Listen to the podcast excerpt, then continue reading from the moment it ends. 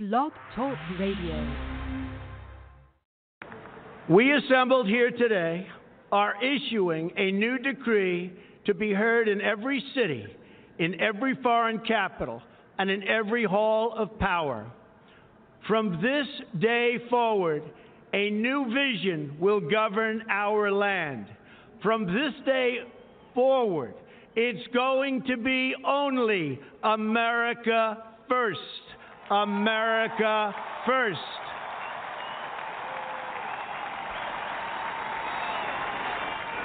Every decision on trade, on taxes, on immigration, on foreign affairs will be made to benefit American workers and American families. We must protect our borders from the ravages of other countries making our products, stealing our companies, and destroying our jobs.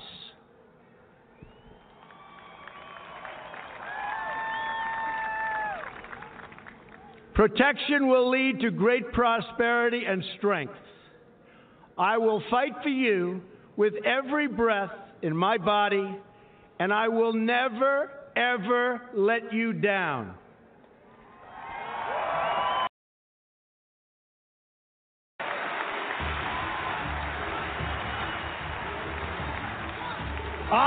Am your voice. So, to every parent who dreams for their child, and every child who dreams for their future, I say these words to you tonight. I am with you, I will fight for you, and I will win for you.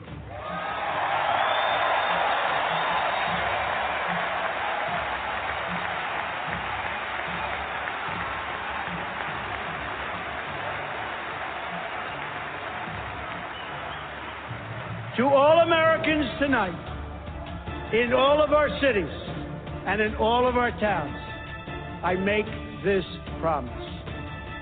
We will make America strong again. We will make America proud again. We will make America safe again. And we will make America great again. God bless you and good night. I love you.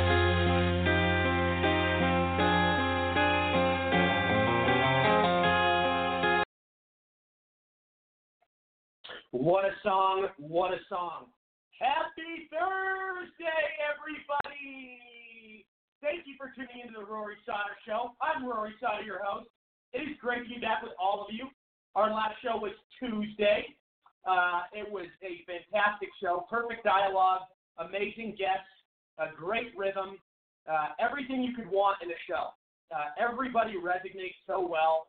It's the best kind of flow you could ask for, and we never really run out of things to talk about. I love it. I love it. I love it. Um, first and foremost, I want to thank all my guests, my audience, uh, my co-hosts and sponsors. You guys are all incredible and the uh, the show is just getting more and more popular every single day. Um, I hope everybody is excited for the weekend. Like I always say, Thursday is always a huge relief and a, a good feeling because the weekend is approaching. And uh, you know, I always love my weekends, uh, especially after these long weeks. I will tell you. Um, remember, our show is listened to in 25 different countries on nearly 70 online platforms. And everybody, if you miss any past clips, past episodes, or need 24-7 breaking news coverage, visit my media site, thenext, N-E-S, Gen, G-E-N, USA.com. Also remember, I will be launching my new 24-7 media network in about a month. We are a little bit behind because we're, we, uh, like I said on the show the other night, uh, we had one investor bail, but then we found we got that we got another investor to basically fill the void. So now we got all three investors, and you know we're looking at probably a September release. Uh, a lot, a lot of exciting stuff attached to this new network. Um, we have a bunch of money raised, uh, many notable people doing their own shows, big names, and my friend America's Toughest Sheriff Joe Arpaio and Director of Jihad Watch Robert Spencer. Those two guys will be the main faces of the network. And as everybody knows, they have millions and millions of followers. Very excited to bring them aboard, and lucky and and uh, fortunate to call them friends. Um, I I, I want to get into a lot of stuff tonight, guys. We have a a huge, huge show. Um, I will introduce the panel as usual. On the line right now, we have founder of Republicans United, founder of College Republicans United, and currently the leader of Nationalists United, Kevin Newkirk. Kevin, how are you? I'm doing very well, Rory. I hope you and your listeners are doing fantastic as well, and I'm looking forward to another great show. Absolutely, my friend. Well, it's great to have you here. Uh, I would also uh, like to, let's see. Who do we have? Making sure to have. Um, political strategist and ambassador at Turning Point USA, Joe. Hey, Joe, do I pronounce your name Bas How do I pronounce it, Joe? Just so I know. uh, Joe Basrawi. Okay, I'll remember. So Bas Rawi. Rawi, do I say the W? You got it. Yes. Okay, perfect. All right. Welcome to the show, man. I'm glad to have you here. I'm glad to be here. I hope everything's good, uh, good with you, and uh, hello to all all the listeners around the world. Thanks, buddy. I appreciate that. Uh, let's also welcome. Uh, I believe we have Mark on the line from Ohio. Mark, how are you? I'm doing just fine tonight, uh, Rory. I want to say hi to your audience. I'm looking forward to another great show. Thank you, my friend. Well, great to have you here. Uh, I also would like to welcome to the show a meteorologist, media commentator, activist, and historian, Arch Kennedy. Arch, how are you? Rory, my man, glad to be here. And I wanted to say congratulations on that new network. I'll, I'll be looking forward to seeing how it goes in September. Yeah, yeah, we're really looking forward to it. And, uh, you know, it's been a long time coming. So uh, definitely uh, exciting times for sure. And it's perfect timing because of political season. Right. So, everybody, we got there is quite a few things to talk about tonight. We got headline after headline. Since I've since I've been live, I haven't been live since Tuesday, and so much has happened. Uh, but I'll tell you what, guys.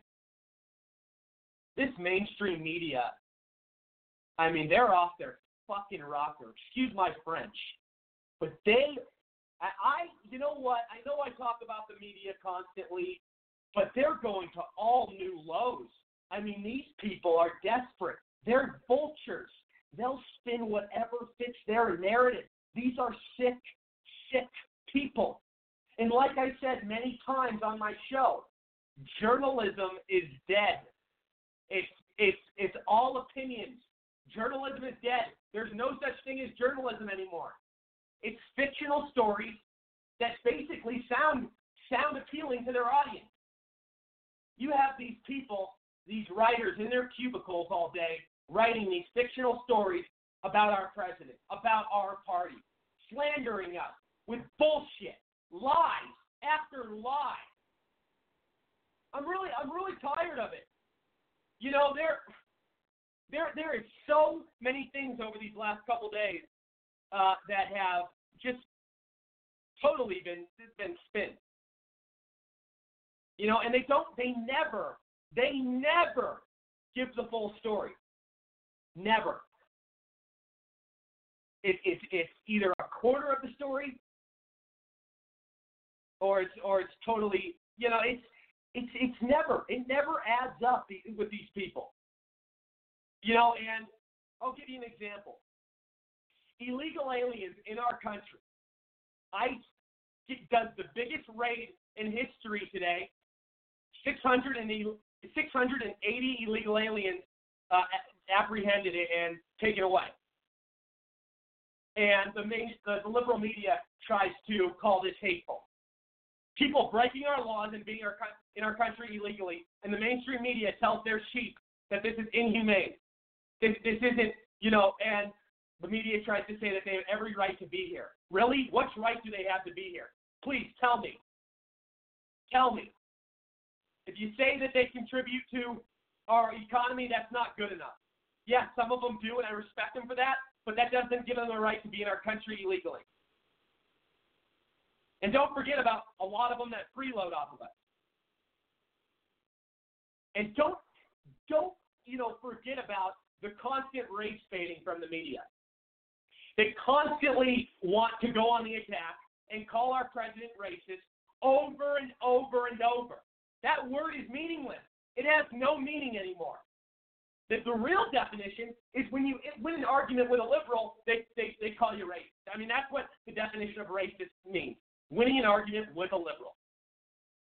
And you have, I mean, Don Lemon, Anderson Cooper, Chris Cuomo, you know, Chris Matthews, all these people. They don't stop slandering our president. They don't stop getting bullshit facts. Chris Cuomo wants to say that the Second Amendment only came only came into place in 2008 when Scalia passed a passed a law. Chris Cuomo, you're a big liar. The Second Amendment and right to bear arms has been there forever. It's been there forever. And I know your sheep that watch CNN are obviously going to agree with you because they're dumber than shit and they have nothing else to, to look at and they don't, you know, they're so jaded and brainwashed. And, and understand this, guys. There's a valid reason why CNN's ratings this year have gone down 40%. Yeah, you heard that right. 40%. The only reason they're still on the air is because they're in airports all over the country.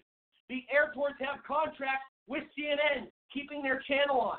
You know how when you're in most airports and you want to watch the news, but you don't have any cho- other choice but to watch, you know, late ass CNN? That, I mean, that that's because they have a contract with them. It's sick and they they're, they're, they for, they shove this stuff down people's throats. And I've said so many times um, throughout this show, people on both sides of the aisle will share media stories or go go off media stories without checking any facts, without checking their references. There is so much fake news on the internet. You know? And the mainstream media wants to portray, and I'll give you another fake thing. They want to portray like black Americans and Hispanic Americans, you know, they, they, they support illegal immigration. No, that's not true. You know, CNN and these, these stations want to pretend that most colored people support other colored people coming from other countries. That's how racist stations like CNN are. They generalize. But a poll came out today. Majority of Black and Hispanic Americans do not support illegal immigration candidates. Candidates that support illegal immigration, majority of Black and Hispanic Americans do not do not approve. So you know it, it's just this this false reporting constantly, and they say stuff. Well, oh, Trump pays black people to be at his rallies. I mean, ignorant statements like that. You know, it's it's it's over. It's it's it's just repetitive. Um, and you know what really bothered me? Something that came out in the news this week. Um, the New York Times, the failing New York Times, as Trump would say, put out a story, you know, saying that Trump, you know, this is one of the first stories, only story they ever put out that was positive about our president, and and it, it said that he was calling for unity, and the liberal, the liberals, voters in the media, mainstream media, went berserk, and then they started calling the New York Times right wing, you know, Ru- Russian propaganda. Just because the New York Times put one article out, you're going to start boy, and they started boycotting, and then the New York Times was forced to retract their article. And then they put up a more middle ground headline to, to you know, to, to appeal and, and to, you know, to settle with the liberals. When has the New York Times ever been pro Republican? Never, liberals. They've always been on your side, Democrats. They've never been on our side. Just the crap. I mean, seriously, in New York Times, shame on you. No backbone at all.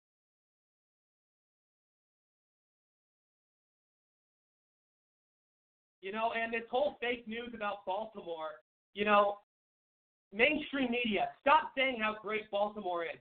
Nobody wants to go visit that shithole. I was just on the East Coast a couple weeks ago, last month, and I went pretty much everywhere on the East Coast New York, Boston, um, Philadelphia, drove right past Baltimore. Had no interest even stopping there. Never been there, never want to go there. And, you know, Trump supporters, which I give them strong props for, were out in Baltimore this past week picking up trash. There were sidewalks and sidewalks filled with trash and feces, and Trump supporters went to go pick it up. There were, I mean, that tells a lot about our party. I mean, the kind of people we are. Class acts, that's for sure. Um, I want to play this clip. You know, Don Jr. really, um, you know, puts this into perspective. You know what what we're dealing with with the media and what we're dealing with with the Democratic Party. I mean, it, it's very very simple. Uh, one five.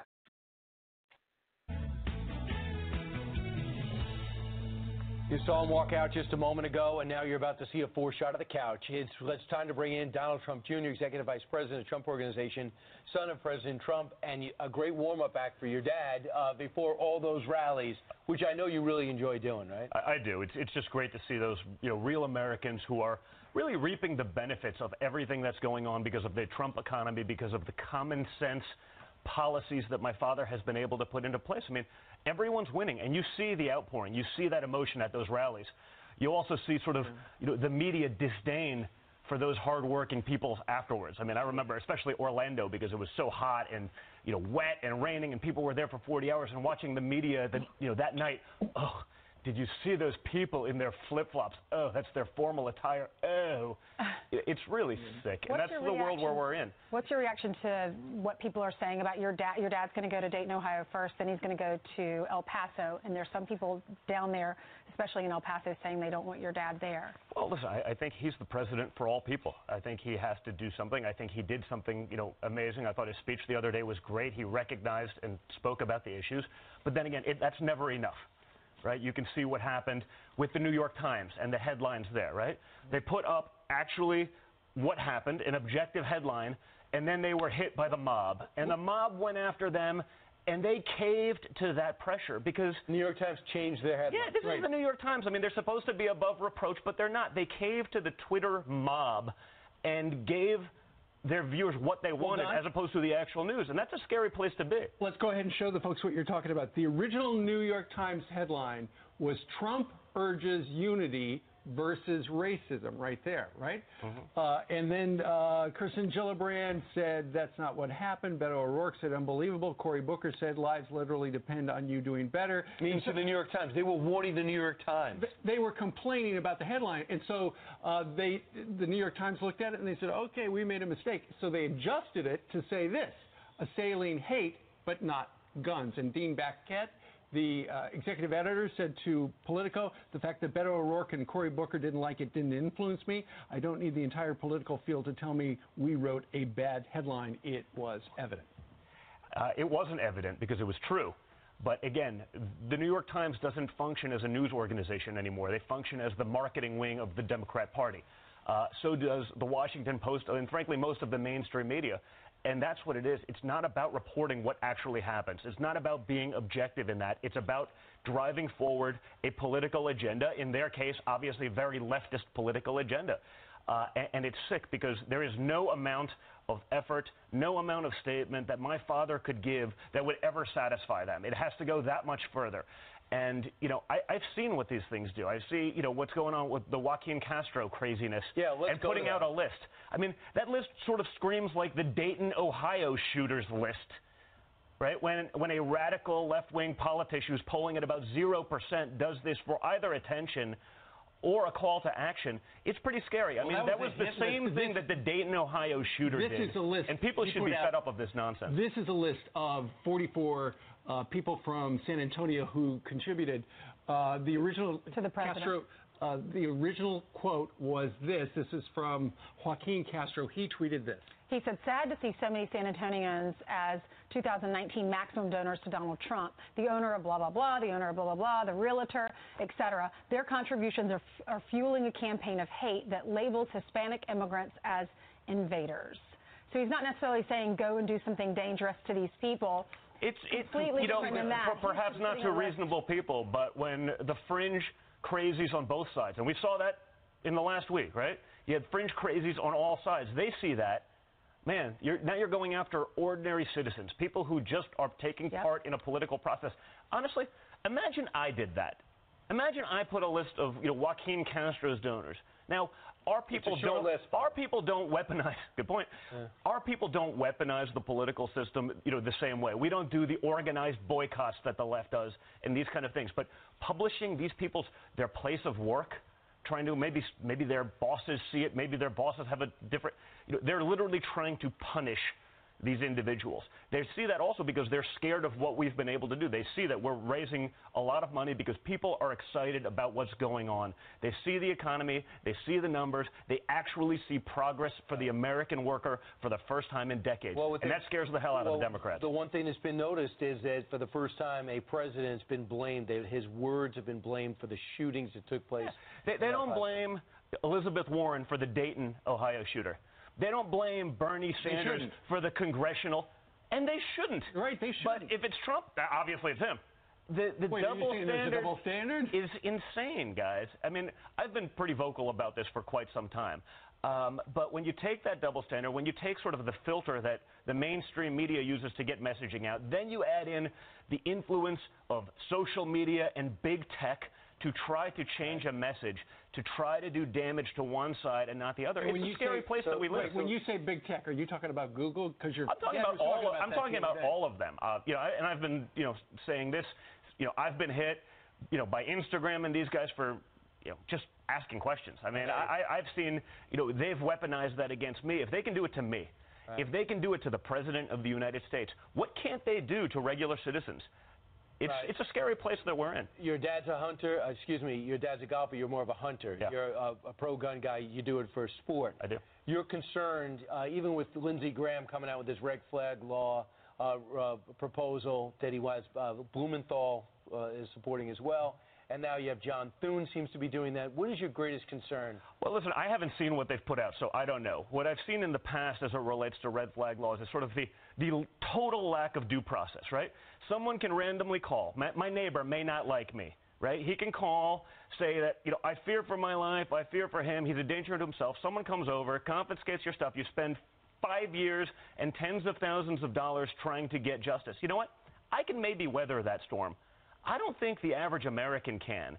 And, and that's a scary process. I mean, I think there would need to be rapid, free due process because again, I'm not worried about it in this administration, but in a future, potentially more leftist administration, I could see them weaponizing this. And trust me, when you've been through what I've been through for the last two and a half years, you have to be pretty cynical about big government, their ability to weaponize a narrative as they did with Russia for two and a half years. So, you know, no one wants crazy people to be able to get guns. No one wants dangerous people to be able to get guns. But that doesn't mean you can just allow someone to abjectly weaponize the system against people who don't fit any of those things. Right. And again, create an environment where, oh, in the end, after years, and after tens of thousands of dollars You that most of them back. can't spend, Yeah. you maybe get it back. All right. That's not right either, in my opinion. It's always great to see you, Don. And, and just to reiterate, uh, the hit list from the Dayton, uh, the guy from Dayton was that was a kill list. The Castro list was a list of donors. Yeah. Correct, but I think the fact that we're making lists of our political enemies and trying to create that narrative i- is scary. And again, Okay. if someone on our campaign did that, We're going to Hey, get cut Don. off. it would be rough. Thank you Thanks so so much for being here. Great to see you.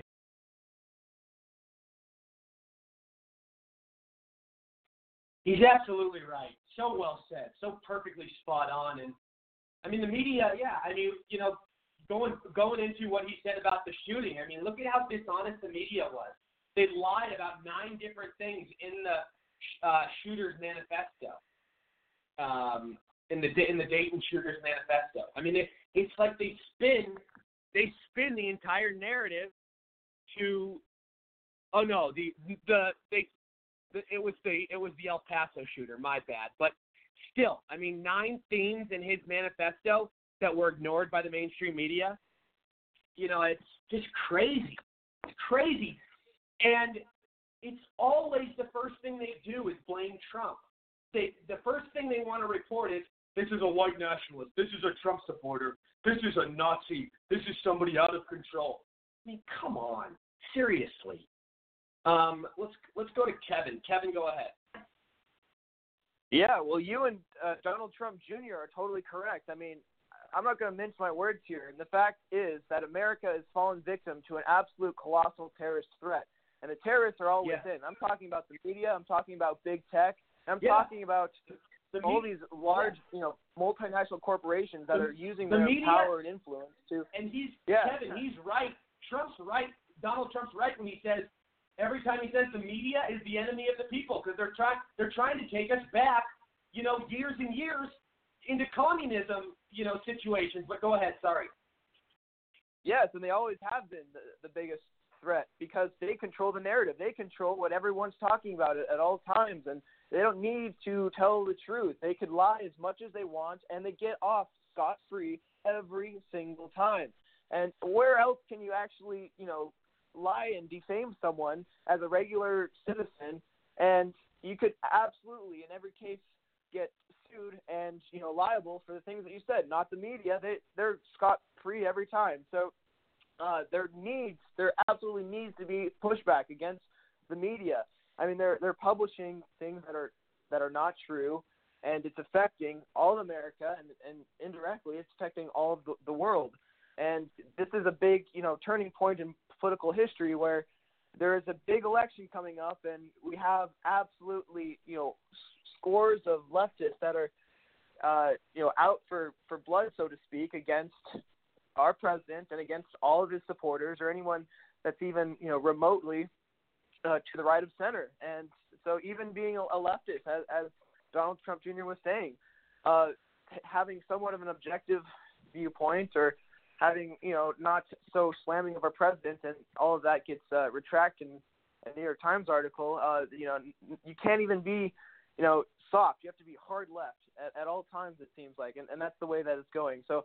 I wasn't necessarily happy with how how Trump had handled this last week because it seemed like he goes, you know, above and beyond to you know show his condolences for the the victims that have died, and he you know he does everything to try to appease the left and and you know without uh, conceding on his, his morals. But you know every time he appeases the left, I mean that's that's moving the window to the left. He he's not making a, a big enough impact for you know fighting for the right and what we need to uh, accomplish. We don't we don't want gun control. We don't want regulation of video games, or we don't want to empower these big tech companies in order to potentially censor or you know look out for people that could potentially be deemed domestic terrorists just because you know they they may have more you know right wing or extreme views. I mean, even considering white supremacy is now such a, a big topic because of all this, and you're going to let the, these big tech companies or these media companies decide what white supremacy is. I mean, you, you can be deemed a white supremacist just by you know slightly criticizing multiculturalism or praising the Western civilization that brought us this absolutely amazing country, or you know advocating for any sort of immigration restrictions or the wall, or I mean any of these you know right wing viewpoints that is traditionally came from white civilizations. I mean that could get you deemed as you know a hate monger. I mean we see it all the time through Trump's presidency. They call him a racist, a bigot, everything. I mean you're giving you're potentially giving power to these people who you know they will have the, the last say as to who is this hate mongering figure. So we can never ever concede uh, our our morals, especially our Republican morals, and and secondly, you have to always remember that it's really this bipartisan legislation. It's it's not a good thing when I at least when I hear about bipartisanship. It you know it really means that if the leftists agree with it, then it really just means that the right is conceding and negotiating away their rights in order to you know pass something, get something done. So uh, there, I don't see any explanation or reason why we should you know have bipartisan legislation. Trump should act and uh, not so much uh, focus on on Congress to, to get things done. Yeah, I agree. I agree. Very well said. And I also think there needs to be Trump needs to do something to, to hold this media accountable. I mean, it's it, it's getting out of control what they're what they're reporting, what they're writing. It's just it's sinful. I mean, it is. Um, Arch, Arch, go ahead. I think we learned two two things this week. Well, I think two things were solidified this week. One is Trump. Nothing Trump can say will appease Democrats. Nothing. He could he could say the air. He can say you know the air is good to breathe and Democrats would stop breathing. I mean, that's how extreme it is. But uh, you know, when he and we saw this because when he um, when he uh, spoke out against white supremacy and whatnot after the uh, two events, El Paso and Dayton. Uh, we also found, we also saw that the Democrats have literally nothing, nothing. They lost out on their witch hunt, their Russian collusion conspiracy.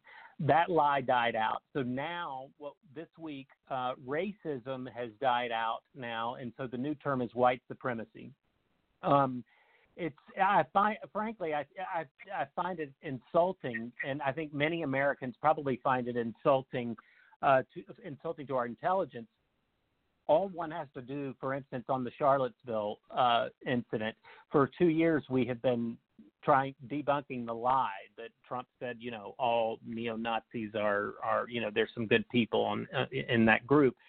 Um, the news outlets, the the lamestream media, constantly constantly um, you know took the clip and then didn't you know took it out of context. And all all you have to do is it's real google's really easy. It's really easy to go and find the whole clip. And uh but you know this they they have no platform the the democrat party is the party of in 2019 it is the party of lawlessness illegal immigration sanctuary cities and uh, and murder of of of infanticide literally. I mean, you know, we can all sit and debate about timing. You know, everybody's got it's a you know the abortion issue, but they have gone so radical left now that the that all of them, the party's agenda is to that abortion is fine up until birth and even after birth now. I mean, that's just I mean, that's nuts. I mean, you don't even have to be a Christian, man, to to know that that's just that's insane. I mean, it's just it's it's evil. And I think that you know I used to say that oh the media they're so they're they're so biased and they're telling so many lies now and not getting out the truth. But you know what? We have people like you, Rory. We have um, people like James O'Keefe that are doing real journalism, investigative journalism now, that are countering this. And I think Americans are not as stupid as, as some may think they are. I think they're smarter than you th- than than you realize.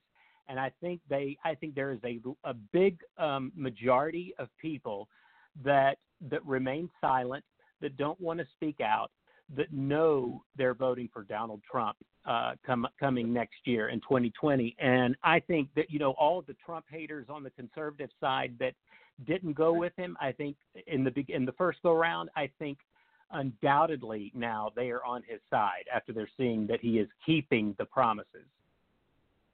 Yeah, I I absolutely agree with you, 100. percent um, I, I do I do want to get to a few more. I got like one or two more people to get on the call, and then um, I'm going to go to commercial, and then we're going to uh, introduce uh, Congressman uh, Tom Tancredo, which I'm very excited to talk to him. Um, let me let's see here. Uh, Mark Mark in Ohio, go ahead. I I have to agree. Uh, uh, mainstream media they've strayed away from the uh, point of being journalists so far that that's that's left in the dust. Um, they do everything they can to change the narrative against against Trump. They do it every day. They've been doing it since since 2015. Um, it, it's it's to a point that I think most American people see through that now, and and like Archie just said, there's a lot of people that that are are just laying low and being quiet and are going to vote for Trump. You can't tell me that, you know, even even some of these Democrats that you know see their paychecks went up and their 401k is doing good are just going to vote Democrat just because they don't like Trump. They're not going to give away their paycheck to to vote for a Democrat we're going to vote for Trump because it's all about the money when it comes down to the bottom of it. So, you know, they can keep they can keep spewing this hate, but they've been doing it so long, and Trump's been calling them out like the master troller he is. That more and more Americans are seeing through this garbage. It's going to come to an end. Yeah, you're you're you're absolutely right. Um, Joe in Pennsylvania. Then I'm going to take a commercial, and then we're going to intro- introduce uh, Tom Tancredo, Congressman, which I'm very excited to talk to him. Uh, go go ahead though. Um, um, I believe you're on the line, Joe. Go ahead. In Pennsylvania. Yeah. So, you know, I, I think that the left will do absolutely anything uh, in order to impeach Trump and to make Trump look bad and have Trump lose in 2020. The great thing about it is that any, everything they do is really helping us because the American people are are waking up they are seeing the lies. They are seeing the what the media is doing to them, and they're not liking it. They're seeing the truth, and I think that 2020 is going to be tough for us, but we cannot, absolutely cannot be lazy about it. Just because we won in 2016 doesn't mean we're going to win in a landslide in 2020. One thing that I right. think we need to really focus on as well is not only the lies and the deception from the media and the left, but as well as we need to make sure that we keep our president accountable. We need to make sure we keep our Congress people accountable as well. They are representing yep. us, the American people. And I am very much so not happy with how not only Donald Trump, our president, but as well as Representative Dan Crenshaw, Lindsey Graham, and many other Republicans are messing with the Second Amendment. They're, exactly. They're pursuing regulation against our God given right to protect ourselves, not only against uh, domestic threats, but as well as a tyrannical government. And I think it's absolutely pathetic and it's disgusting that I'm now seeing Republicans going after such a terrible, unconstitutional uh, piece of legislation. Yeah, man, I'm really getting upset about it too. I mean, the caving needs to stop. They need to stop giving in. You know, it's like I've always said this, and I'll say it again. I've said it so many times on my show. You give the Democrats an inch, they'll take a damn mile. And I was pissed off. You know, I agree with everything Trump does, except like during his presidency, there's been like two or three things I've disagreed with. One of them was the bump stock ban. Like I said, stay away from the Second Amendment. The other was the omni- omnibus bill, which I thought was a bad. He should have never signed that. And then I'm trying to think of the other thing I disagreed with him on. But I'm all with you, man. Like, just stay away from the Second Amendment. It doesn't need to be touched. And, I mean, it's fine the way it is. It was never written to be, you know, rewritten or re re re-edited. I mean, it's there to stay. Yeah, and one last thing I want to touch on. Now that Trump is pursuing uh, an attack on the Second Amendment, it, this- shows how how dishonest the media is. They are still talking trash about Donald Trump. They agree with what Trump is putting out and what Trump is agreeing on. But no matter what Trump says, it's bad. Trump can cure cancer, and they'll say it's racist. Right. They'll say, if he cures cancer, they'll say, what about diabetes? What about AIDS? Can you do that? Can you cure that for us? Yeah. Like, they'll never be satisfied. Precisely. It's true. It's very true. Everybody, we'll be right back with U.S. Congressman Tom Tancredo. Very excited. Uh, stay with us.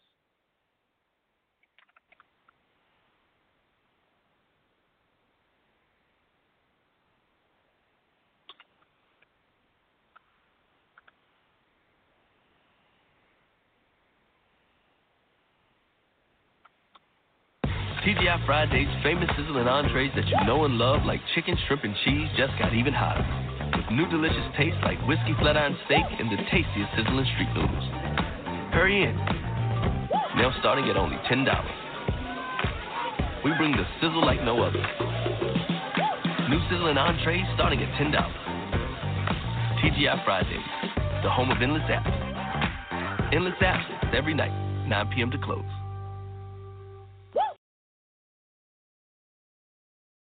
She's still the one for you, and Cialis for daily use helps you be ready anytime the moment is right. Cialis is also the only daily ED tablet approved to treat symptoms of BPH, like needing to go frequently.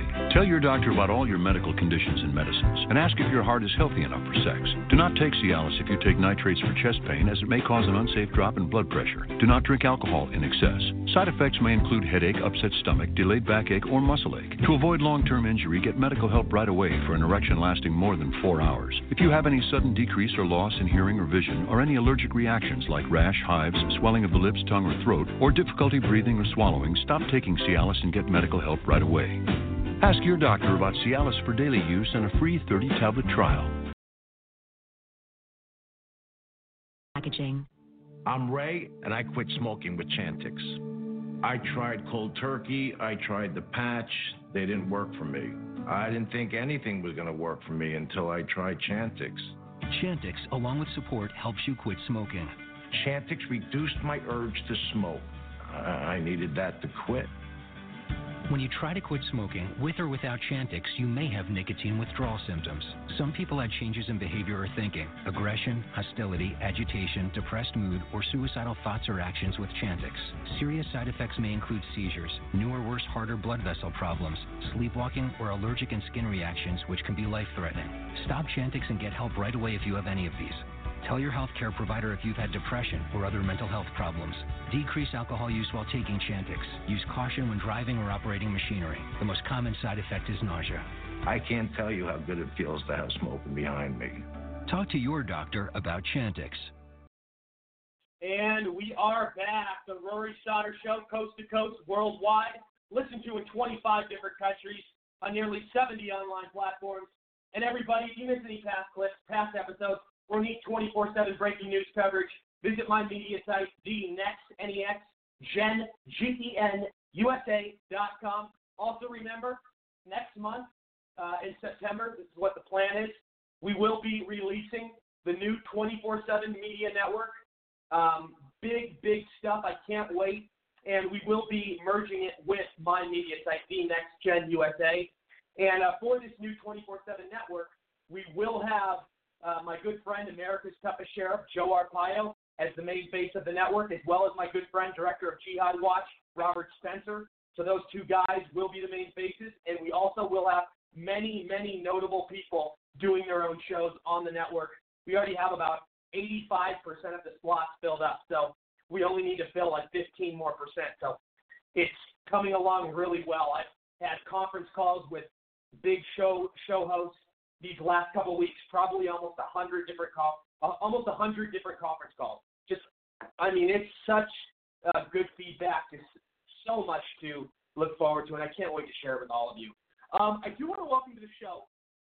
Um, very, very uh, talented guy, very, very popular guy. He's done a lot in his life. A U.S. congressman, lobbyist, ex-presidential candidate, and advisor to, to the We Build the Wall campaign. Tom Tancredo. Tom, welcome to the show. Hey, buddy. Great. It's a great, great to be with you and just listening, honestly, for the last few minutes. Um, I, I love it. I love the people that are calling in. I love their observations, and so this is going to be fun. Absolutely, my friend. Well, Tom, your first time on the show, so whenever I get people on the show for the first time, I like to, you know, get a bio. You know, how it all started for you. You know, all the different Sure. accomplishments you've had in your life, how you got to where you are. You know, just all every chapter, different different stages, the adventure, all that good stuff. Well, I, I'm happy to oblige, but I have to tell you, I'm old, so therefore, Well, you've lived long one story. one hell of a life. I'll tell you. well, yeah, great. Well, I started out as a, a teacher, junior junior high civics teacher in Arvada, Colorado, a little suburb of Denver. Um, Denver is where I was born, where my parents were born. I taught civics, and I have always been political. And I remember arguing with my with my ninth grade and and uh, high school teachers. Um, I have always been conservative.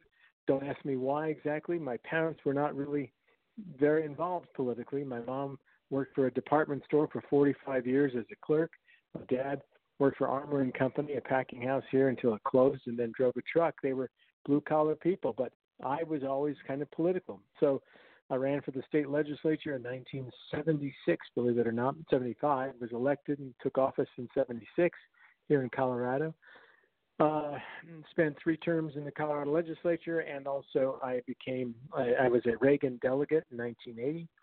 Uh, I was a Reagan surrogate speaker, hence I got a a call shortly after the uh, his election, and somebody said, you know, your name has been given to us as someone who might want to serve in this administration, and I said, like, who do I have to kill? Are you kidding me? Sure, I want to serve in the administration. I love the guy, and um, so eventually, I mean, I did spend eight years in the Reagan administration as an appointee. Then I was appointed, reappointed by Bush one. Um, of course, left uh, when Clinton came on board. Ran a think tank in Colorado called the Independence Institute for about five years, and then I ran for Congress in 1998. Was elected, uh, reelected five times, and um, and was um, I then um, decided to that that was uh, 10 years in, in Congress was enough for me. I, and by the way, the issue of immigration was always on the top of my list. When I was in Congress, it was my sort of political raison d'etre. And uh, I uh, constantly talked about it. I constantly pushed for secure borders, for an end to illegal immigration. Um, I did it against, of course, the um, the opposition by my own leadership in the House, the, the Republican leadership, and also by the President of the United States. So much so that at one point in time, Karl Rove, who was, of course, President Bush's uh, uh, uh, advisor, said, um, and we got into a, a major fight on the phone as I was driving into the Capitol one day, one morning. And um, because I had criticized the president pretty severely and the leadership, and he finally told me, among other things, um, that I was a traitor to the party, and that I had um, was a traitor to the president, and that I was to never darken the doorstep of the White House. Those are his exact words, and and I didn't for the remainder of my time in Congress. Um, and as I explained to him, um, and and this was an important part of my entire career, because I was always at loggerheads with the with the Republican establishment. It's true, and and it, I didn't mean to do that. I didn't come into Congress thinking I know what I'm going to be a curmudgeon and just not get along. I really thought I was going to be part of the of the team and that we were going to do great things and reduce taxes and secure the borders and and spend less money. And of course, we did none of those things. And the speaker at the time, Dennis Hastert, used to say to me, "Tommy, Tommy, you're you're not on the team. Why don't you get on the team?" And I'd always say, "Mr. Speaker, I've been looking for the team ever since I got here. I haven't found it yet." And so uh, this continued.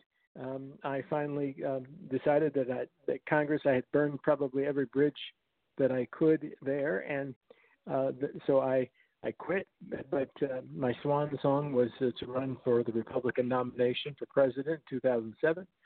I did that uh, for the purpose and only for the purpose of forcing the other guys on that stage. I used to say the, the tall guys with good hair, making if I could get all of them to just utter the words border security during the debates because I was in like I don't know six or eight debates, and uh, and I came in third by the way in the in the Iowa straw poll out of nine people, and and that you know puts you into the debates. Then you you can you have a, some cachet and and um, so I stayed there until um, I went from February till December, and then uh, knew that you know I'd done everything I could there and left there and came back to Colorado. I did run for governor once uh, when we had a particularly horrible candidate that was nominated by the Republican Party, and I then I, I could not. It was too late to run against him in the Republican Party, so I ran as a Constitution Party candidate, and I got uh, 37% of the vote, and the Republican got 11%. and we almost and the Republican Party came within one percent of becoming a minority party here in Colorado. Anyway, it was a lot of fun, and it's been a lot of fun. I'm now um, I am uh, I, I run something called the Team America PAC, which I've had for years, and I am on the board of advisors for Team uh, for uh, We Build the Wall, as you mentioned. We Build the Wall.us is the is the um, site to go to to see what we've accomplished. And I don't think of all the things I have done, really and truly, uh, as I look back, uh, all the effort that I have put in.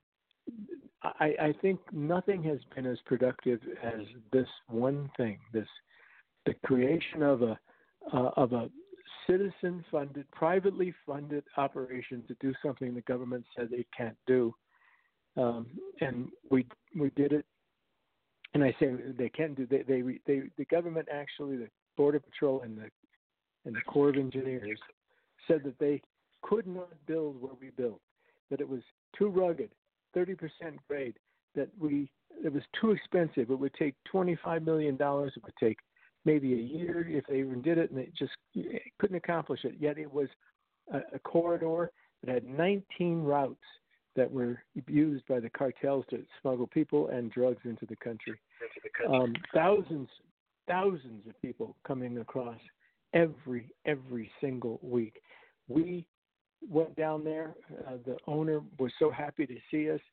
He owned the brickyard there that had to close because uh, it had been inundated. People, illegals coming through, vandalizing his equipment, stealing everything they could get their hands on he had to walk around on his own property with a loaded 45 every day. Uh, he finally closed up the, the, the business. But we came in, we we um, did what they said the government said would take literally maybe 10, 20 months, almost two years, they thought, to, to actually construct the, the wall if they ever were going to build it. And they couldn't do it up the side of this mountain. It was just too rugged and it would cost, as I say, some $20 million. From the time that we got there, by the way, this is observable by, to anybody to go see. Um, the site is webuildthewall.us. Uh, we got there. It's right on the. It is where Texas, New Mexico, and Mexico meet at the at the Rio Grande. Um, our our wall is on the New Mexico side. Uh, we from the time we got there and began the permitting process, which, by the way, is the most time consuming and difficult aspect of it, until we completed the wall, uh, three quarters of a mile, uh, this, this took uh, 57 days. The actual construction of the wall took 11 days. The wall is better. This is a this is better than anything that is presently on the any barrier on the border, and that is per the Border Patrol. Better steel, Ours is 85 year lifetime. The government's is 25. Better sensors in the ground. Ours go out 20 or 30 yards, can tell if it's a person or, a, or an animal. Anybody's starting to dig. Um, better lighting. We built a road alongside of it. We call it the Deplorables Highway. We built a road that is made out of concrete, not and there's nowhere else on the border that has uh, a concrete road alongside for the border patrol to, to use to, to to patrol it. And uh, and we did all this, as I say, in in about a tenth of the time, and uh, for a third. Our our cost was about eight and a half million dollars, and so it, it is a, an amazing accomplishment. I am extremely proud of the team that put this together. I, I not so jokingly and maybe a little bit hyperbolic, but I call it the eighth wonder of the world because of what we had to go through to get it built. In the we had to build it over. We built it over the um, the Labor Day Memorial Day weekend, and um, because we knew that a lot of people would be, you know, would not be watching, uh, we had to be a little bit a little bit devious about the way we went about the pro. We, we kept saying yes, we're finally did all of it. We got all the permits correct, but we kept saying we're building a fence. We're building a big fence, but didn't get Right. much more into it because the because the the city there. Let me tell you, it's difficult to deal with because I guarantee you, corruption does not stop at the border. So it was a big job, great job, and I'm happy to uh, have been a part of it. Yeah, wow, wow. I mean, everything you just said. I mean, what fascinating, fascinating life. I'll tell you. We've got a lot of questions for you. So, um, tell tell us about this. We build the wall. So you have. Correct me if I'm wrong. You you guys have built a mile successfully. And what what's the what's the next step? Well, the next step is another is another wall. Uh, depends uh, on a number of things. We have about three places I think in the pipeline that will be. One of them will be started I think relatively soon. Um, we cannot say where right now because the minute we say where it's going to be done, the other side rushes in with lawyers to try and find uh, to, to a little judge shopping to try to stop us by saying, you know, you're you're you're impeding the flow of butterflies. Um, and then when you think I'm joking, but that was really one of the things came up in a site we were looking at in Texas. Uh, that, that, that, oh, I'm you seeing, know, yeah, I'm seeing like Antifa, all these liberal protesters, you know, coming around there Yeah. and or threatening to, and then lawyers and stuff. But yeah, keep going though. Sorry, I didn't mean to cut you off. No, it's all right. It's all right. It's just that it's, it's just that, as I say, I, I, I guarantee you there there's more coming.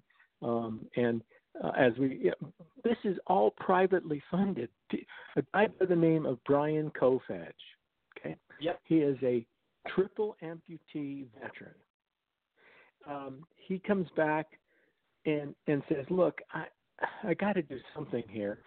And, maybe a little bit naively, he, he thought, well, if I just started, you know, he's he's reading the papers and stuff, and he says the president doesn't have the money. The con- Congress won't give him the money for a wall.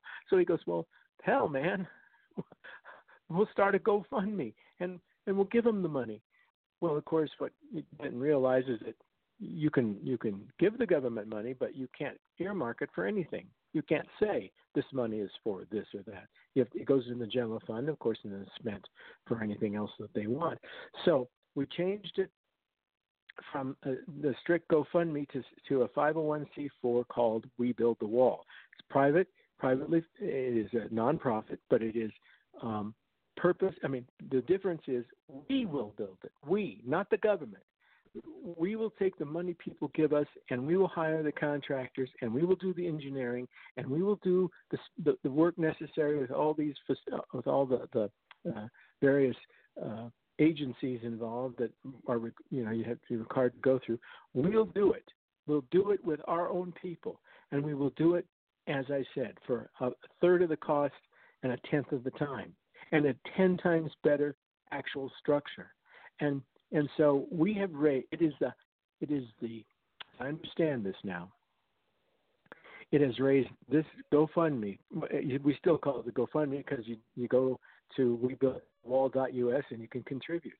We have Right. over 400,000 contributors at, at about 60 bucks a piece. 24 5 million dollars the last time I looked. Uh, the, Wow. Yeah, it is a it is a record. There's I, I don't think there's any other any other GoFundMe activity that has come close to this. That's how pe- that's how inside excited people are, and and mm-hmm. we are excited because we can tell them, yes, look, yes, you donated something, and by God, here it is. You can come and touch mm-hmm. it. You can you can see it actually exists. It's stopping the flow of drugs and people across this section. Now, of course, You know, we've got 1,963 miles of of, of of of uh, border, and we can't do it all. But we can sure as hell plug some of the gaps, and we can sure as hell show the government how it can be done. And I'm told, I do not know this firsthand, but I'm told that the president, when he heard about what we have accomplished, was irate and, and called, I, I'm not sure who, somebody in the administration to raise hell and say, "Are you kidding? These people did it for this, and they, and it's this kind of quality, and you know." So uh, it's it's been great, as I say, and and I, I just encourage people to please, you know, even if you can't afford to contribute, it's just go look at what we did. It, it is absolutely amazing. Um, this this 30% grade up Mount Cristo Rey, it, it, to to actually put these barriers up and do so both uh, securely and safely is an is an engineering marvel. And our our guy Fisher Engineer Fisher Construction, he's he's just fantastic. And it's a huge firm out of North Dakota. He had 200 people he brought in. He brought in all the equipment. They worked him night and day. And as I say, even over uh, uh, holidays, because we were trying to get it done before they, because they did try to stop us. The city uh, sent a bunch of cops in uh, a few days afterward and said, "Hey, you didn't get the right stop." Yet they stopped us for 30 hours. So even in that, I say 57 days, 30 hours of that was we were unable to do anything because the police stopped us. The police of this little tiny town uh, called um, um, I'm, I'm losing. I can't remember right now. I'll think of it in a second. But um, uh, it, it is where the it's a, it is a little tiny town, but it is, as I say, buddy, corruption doesn't stop at the border, and and there's so much money, so mm-hmm. much money yeah. that is involved with drugs and human smuggling. It overwhelms the senses down there. It really does. Um, Sunland Park, Sunland Park, that's the name of the town, and and um, but we got we, we sent you know our lawyers went down there fought the hell out of it and we got it going again and they said well you didn't pay enough money for for on you didn't give us enough city taxes on the concrete you bought uh we had to write a check for that. But it you know i'm i'm telling you there's a lot of things you have to overcome just not just the uh, you know the the physical terrain. There's a whole yeah. bunch of stuff. And how how long how long did this, this mile take to build? Well, as I say, the, the, from the time we got there and, and started the the actual process of of permitting, which is what you have to do first, right? You have to go to the city, right. you have to go to the county, you have to go through well, all that in, crud. Yeah, just I'm just sorry? in terms of construction though, just like the construction part. Eleven days. Eleven days. Wow, 11 that's it. Days. Eleven days, and where do you so see imagine, it? imagine what you guys could do in a year. And uh, obviously, the ultimate objective and your end goal is doing hundreds and hundreds of miles, correct? Well, sure. We'll do as much as, as we have money to do, and as much as we can possibly get done. Uh, we told the president. Um, we said, look, uh, we had a, a, big sort of rally, you know, at the at the completion of it, and had a press deal down there and every, everything. Of course, no no major media ever showed up, but that's okay. Folks like you did, and and and I'm telling you, it's amazing what happens on alternative media. I guess I'd say. Thank Oh, yeah. God for it. Thank God Yeah. for it. Um, Oh, yeah. And so anyway, we we, we we said to the president, look, we our our trucks are here over the over this hill, Mont Cristo Rey is your property. It's government property. We can't build it unless you let us. But we're here. Let us go. We've got the trucks. We got the people. We can do it, buddy. Just let us go. We'll finish this whole thing. We'll and I said I said on the on TV, I said, you know, we'll build the whole damn we'll build walls along the whole damn border if you'll just let us because we can do it and we can i mean private pri- private enterprise uh, individual people donating you know an average of sixty dollars and look what can be done. And I mean, I'm not paid a dime. I, the, there, you know, there are a few people that are paid for for what I mean. Certainly, have to pay for the construction and everything, but I mean, nobody's making. Brian Kolfage, nobody's making money off of this. The money goes into the project itself. I've never been paid a penny being on the board and all the travel. That no, they, you know, I do get travel, but that's all. And and I want people to know that this is a this is a legit group of wonderful people. Um, there's a I call him the kind of CEO of it down there, um, Chris Kobach, who is an old friend of mine. He was uh, the Secretary of State in, in uh, Kansas. He Kansas. ran for governor. Yeah, Kansas. He ran for governor. Uh, was unsuccessful, but um, he has been the, the, the main driving force. Uh, uh, Steve Bannon um, is he actually hired me uh, years ago um, to write for Breitbart, which I did for several years. Then I ran when I ran for governor, I had to stop, but um, he called. He's the one that called me and said, "Hey, how'd you like to do this?" And I said, right, "You know, you must be kidding. Of course, I, I would love to do this." And so, I got, you got good people. You got, um, uh, you know, an absolutely incredible enterprise, and uh, you c- people can be proud of what those folks are accomplished. I certainly am. Well, I love it. I mean, I, I love the, I love the sound of it. I mean, and and what what you guys have accomplished, and I saw what it looks like. I saw the video, and it's it's impressive. I mean, if we can if we can keep doing this and keep privately funding the situation, then I think it could strongly pay off for us, and I think we could. I think we have something here. I really do. I, I, We you know, do. it's just about. go ahead. It's not easy, I have to tell you. This is not an easy thing because, first of all, we had to essentially survey the entire border from California to the end of New, New Mexico, um, and and to see who owned what, right? To see who owns the actual property adjoining, uh, abutting the border, because our criteria are, uh, one, it, it has to be um, a piece of property that is uh, abutting the, the Mexico border. Two, it has to be privately owned. Three, there have to be a, uh, there has to be a problem. There has to be you know some issue with with illegals coming through there.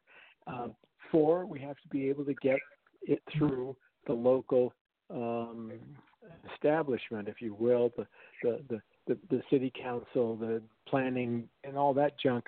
Not easy, and and they will stop you every way they can, and that does get a little more. That gets expensive. We have to pay you know lawyers for that, but once we get that done, then we can proceed uh, with uh, with what we've accomplished. And um, I, I think honestly, people should, if they get a chance, um, come Yeah. down to El Paso and take a look because it's I you'd love- love it. You yeah, can walk I- up and see it.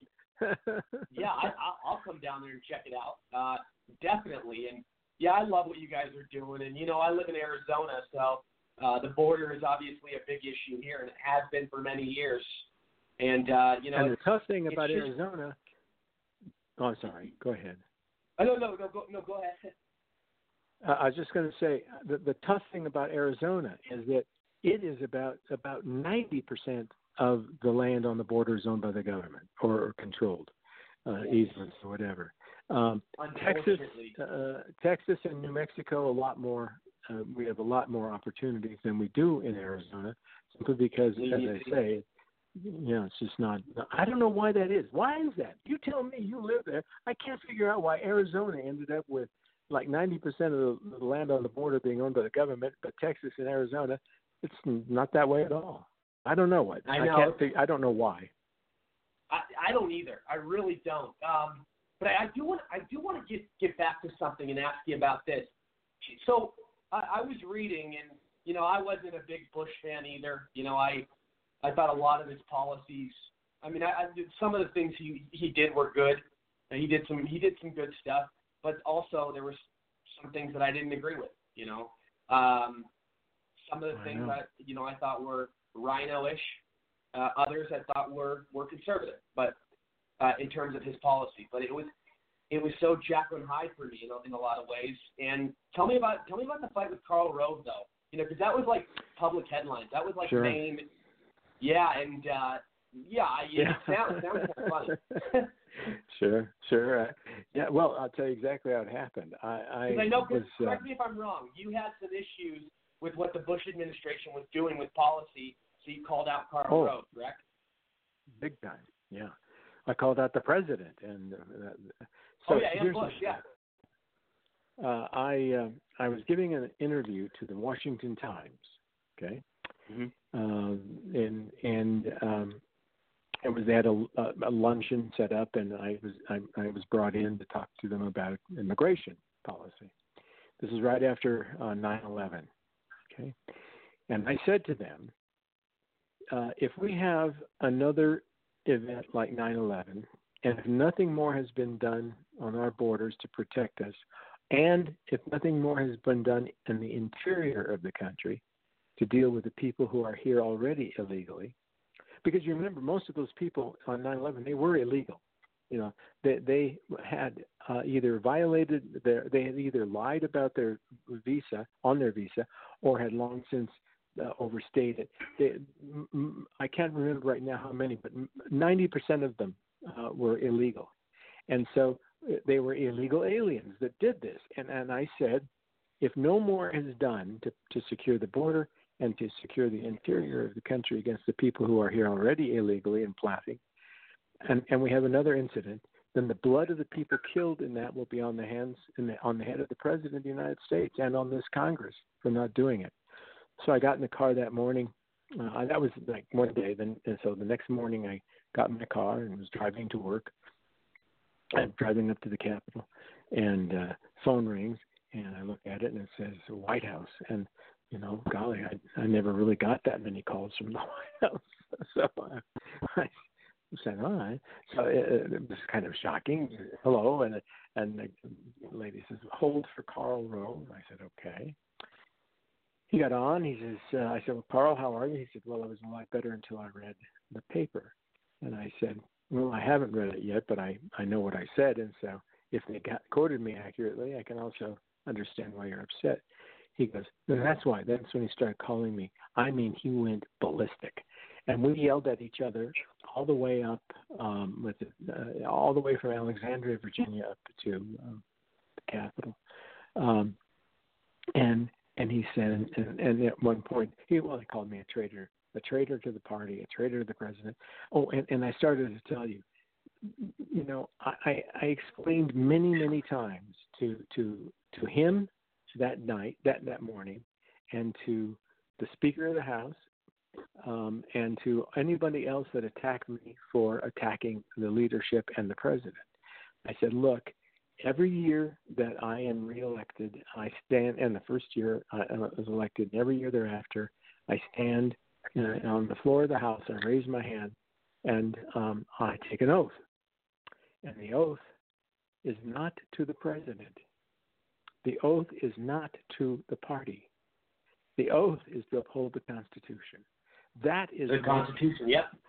Yep. yeah, that that that is what I'm here for. Not to be, you know, I don't have any um, motivation uh, to to just be uh, the president's guy or or the leadership's guy because then I'll go. I will tell you something that, that really and truly has happened to me, and yeah, this tells you everything you need to know about what's wrong with Congress. I uh, because I would speak out on this issue all of the time. I would do these things called uh, special orders uh, at night. It, you you can you can go on the floor of the House. You you can speak after the House has done its business until midnight. You can uh, sign up for an hour in between there, and and have the floor. Um, I would do that as often as I could because almost every night because it's the only thing I had. I had no other way as a freshman, sophomore, nothing. And then of course as a pariah, uh, uh, the only thing I had was this little venue uh, on the floor of the house, and the only people watching were on C-SPAN.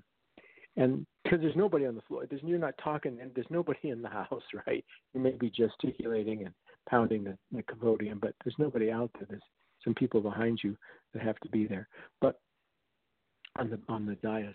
But um, I did it night after night. Well, as a result, I, I started getting all these invitations to come and speak all over the country because people were listening and they'd say, you know, this guy, he, he's saying things that I I think are true, and yet, and he doesn't look like he's a white supremacist. He doesn't look like, and I, I don't think he's a racist.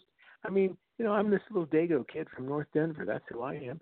And and I I I'm, I mean I'm now in Congress and I'm trying my best to advance an issue I firmly believe in because I believe with all my heart that massive immigration of people who don't believe in America, people who will not assimilate, the, the the balkanization of America, the tribalization of America. It is a dagger pointed at the heart of our republic. I have always believed that. That's why I've spent so much time on it.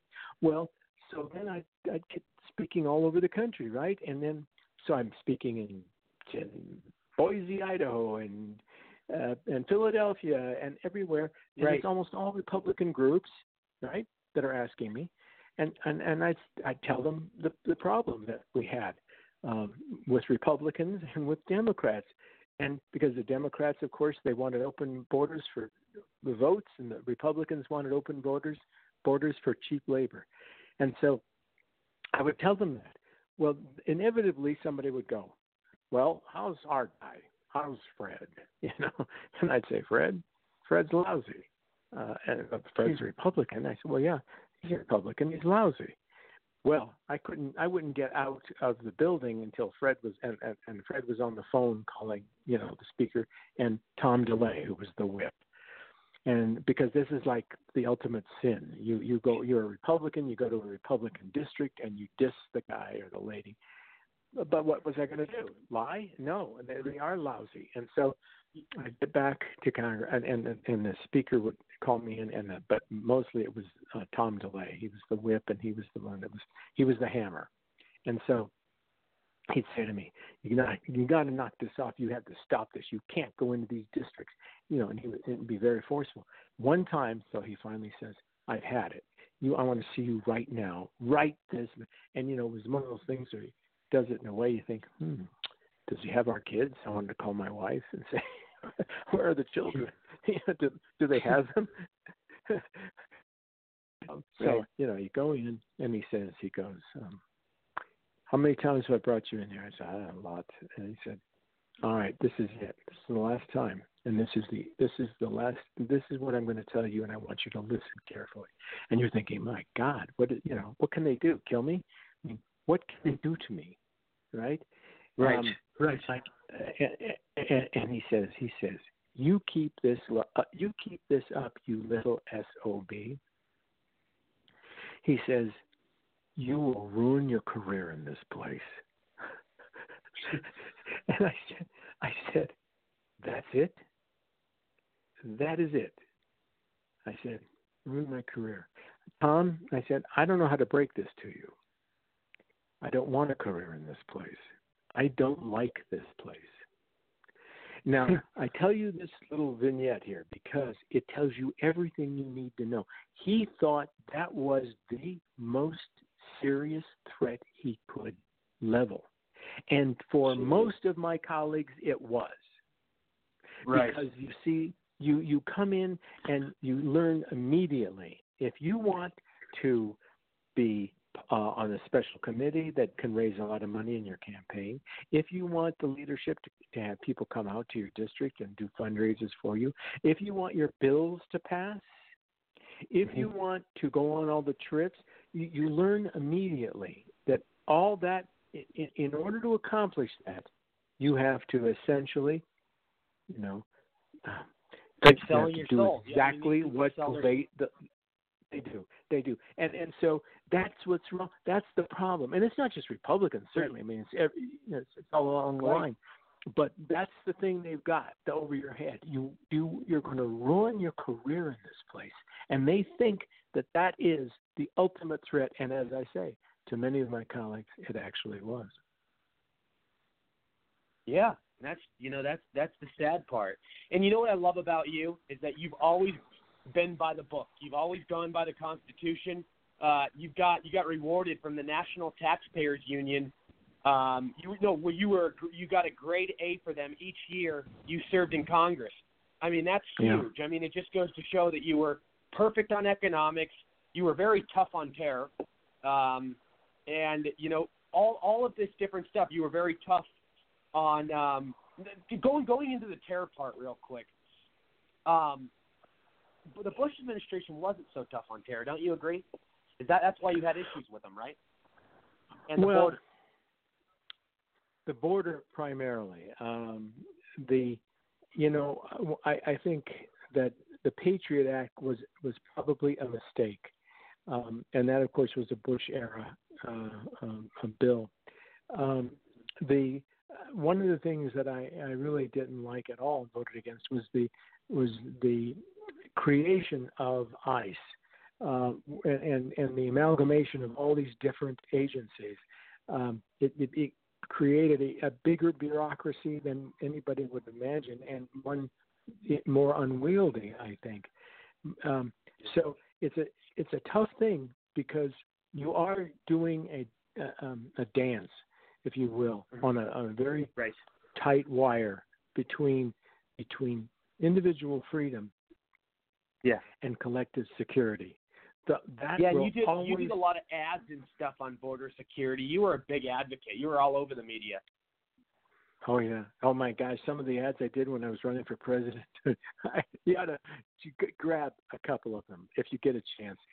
They're they're Right. great. Well, continue continue to no, absolutely, I will. But continue with what you're saying about border security. I like this. Well, well, it's that you are always confronted with that when you start talking about the security issue. Uh, collective security versus individual freedom.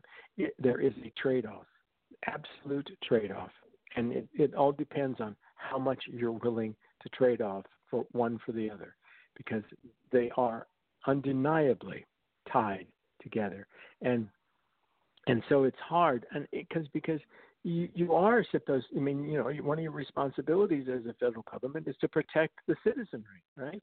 And so you, you're, you know, uh, you're confronted with a lot of proposals for that purpose, and you have to weigh them. You have to say, okay, how much security can you get? How much do you have to give up? And that was that's always a tough one, buddy. And sometimes, you know, I'd vote one way, and, and because I thought it was worth it, and sometimes I, I wouldn't vote for it. And but it's a it's a balancing act that you're you're trying your level best to maintain. And uh, and I'm not perfect by any means. And, and there there were, golly, uh, folks that I served with who who's who I believe to be constitutional scholars far far better than I ever could be. And uh, I, I looked at them as mentors in, in many way, many many ways. Um, but there just And weren't you- very many of them. And you 90, 90 like ninety seven percent of your donations for some of your for quite a few of your campaigns were from individuals. That goes to show how much Oh, how well you were liked. yeah. It, it was quite a bit. I read. I had the highest percentage of small donors of anybody running. So I mean, any of my colleagues at, at the time. Yeah, and you ran, and it was And great. you ran for governor. You ran for a lot of stuff. President. Oh yeah, I ran for governor. Absolutely, I told you I got 37 percent, and the and the Republican got 11 percent. and unfortunately, the Democrat got 48. You know, so we uh, we lost. But um, but yeah, it, it has been wonderful. Because, but it's hard, uh, you know, because I got to tell you, I don't have, never have had major big donors. And one reason is because, of course, um, most of them have businesses that you know rely on cheap labor, and so I'm not a friend uh, to the to the Chamber of Commerce, um, and and hence you don't get a lot of big big uh, donations, but um, Right. But we were able to, you know, uh, to actually do pretty well. And when I ran for president, I've forgotten we raised I don't know three or four million dollars, I guess. And and I mean, who again? Who was I? I I, I didn't have any big supporters, but um, but what I had done is to travel all over the country, and I and I I had made a name for myself on the issue, which gave me the the, the ability to get into the debates. That's how that happened. Because you know anybody can say I'm going to run for president, but you can't get into the debates unless you have some there's got to be some. When I look at some of the Democrats, I don't know what they ever did to get in the debate. So I, I guess it doesn't always work that way. Right, right. No, no, absolutely. And I, I was also going to ask you. You know, you were you were never a big fan of multi multiculturalism, and you know, uh, obviously that's a big problem. That's a big problem. Multi, yeah. you know that that that situation, and um, I know you. I know you've spoken out about that, and also, what are your thoughts about the Iraq and Afghan war? How do you feel about that? Yeah, no. Uh, uh, the let's first the cult. I call it the cult of multiculturalism. Okay, um, I, I I think I even penned that phrase. Uh, I know I, I used it in my book. I wrote a book in 2007, six, something like that. Um, uh, and um, it was called it's called In Mortal Danger, um, and and uh, the the idea of this cult of multiculturalism, which has taken over our country, our our our schools, the pop culture, uh, right, is it is this idea that there is no there is there's nothing of value in America, nothing. That, that we are a country that was uh, brought about by people who were, you know, slave owning uh, racists, um, lots of old men, misogynists uh, who, um, and, and greed and all that sort of thing. And so there's nothing of value here. The, the, come here, enjoy the, the, the benefits of a free market, but on the other hand, uh, maintain your allegiance to the country of origin or to your culture. And you know, it, it's the idea that diversity is the ultimate uh, positive characteristic of a country is it's oxymoronic thought. You can't have the thing that holds you together as a nation being the love of diversity. It just doesn't work. You you have to have something that holds you together. In in in our case, it's a language. It starts with a language. If you don't know the language, if you won't learn the language, if you won't speak the language, if you create these little enclaves um, where um, a, a, different language is spoken entirely, in, inhibits the whole process of assimilation that was carried on for many, many years. And it's got nothing to do with the person's color or their ethnicity. It has everything to do with their desire to be an American and drop their allegiances to other countries. My grandparents, I'm sure yours, uh, when they came here in the 1890s, one desire, and that was to become an American. They wanted to. My parents are first generation Americans, right? But mm-hmm. my parents couldn't speak five words of Italian, and because because their parents wouldn't let them, didn't want them to. Now I'm not. I wish in a way that wasn't the. I wish I I wish I were bilingual in that in that respect, or I could speak a lot of languages. But but the point that my grandparents were trying to make to my parents was that right. we are now Americans and we're not part of any of the and we want to uh, we want to assimilate. We want to become part of America, and the way you do that is you speak English, and you uphold the laws, and you you love the country and the flag, and in that sort of thing. That's that's all I ask uh, of any immigrant, and and I don't think it's too much to ask. But the cult of multiculturalism absolutely, absolutely destroys that whole concept. Yeah, uh, it's of a, being it's an American. It's a disease. Yeah, yeah, that's right. So and yeah, Iraq and Iraq War, I will tell you right now, I I absolutely believe that the well, I, I'm going to I'll tell another little anecdote. I don't know how long we've got, by the way. Mike, I've been going on quite. Oh, no, you're, so you, you, you're good. Keep going. Check you're good. Out. Just yeah, I mean, right. we're, we're a little we're, we're on a little bit of a timer, but you're good. You're fine. Okay. All right. Let me tell you what happened once. Um, uh, I belonged to something called the Liberty Caucus that Ron Paul ran in Congress, mm-hmm. and there were Yeah. maybe I don't know eight, eight or nine of us, right? And we would meet in his office once a month on a Thursday, if I remember correctly, and he would always have um, a speaker. And um, one time it was a retired. This was after the war. Um, a retired uh, member of the Joint Chiefs of Staff And this guy's task as a member of the Joint Chiefs, a general, his task was to uh, was over planning and planning for every contingency you can imagine. And there are plans for everything. And so um, 9/11 occurs, and um, of course they you go to him an and say, inside job? "Okay." Um, no, no, I don't think that. No, um, I, I think it was perpetrated by this, this primarily by Saudis um, and by uh, Osama bin Laden. I do, uh, but but they go to him and they say, "What's the plan? What's the plan?" And he says, "The plan." Well, we go to Afghanistan, we kill Osama bin Laden, destroy the Taliban, come home. Well, they take the plan to the White House, and Wolfowitz um, sees it and calls him in, and he said, uh, "What's this uh, Afghanistan?" He said, "Well, well, yeah, that's where the Taliban is. That's where that's where we believe Osama bin Laden. That's who did this." And Wolfowitz says, "No, we're going to go to Iraq."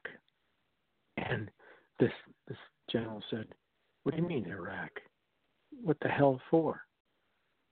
Well, we of course eventually we did go to uh, to Afghanistan, but then we went to Iraq, and I will tell you that the plan to go into Iraq preceded us going there by a long time and preceded Saddam Hussein.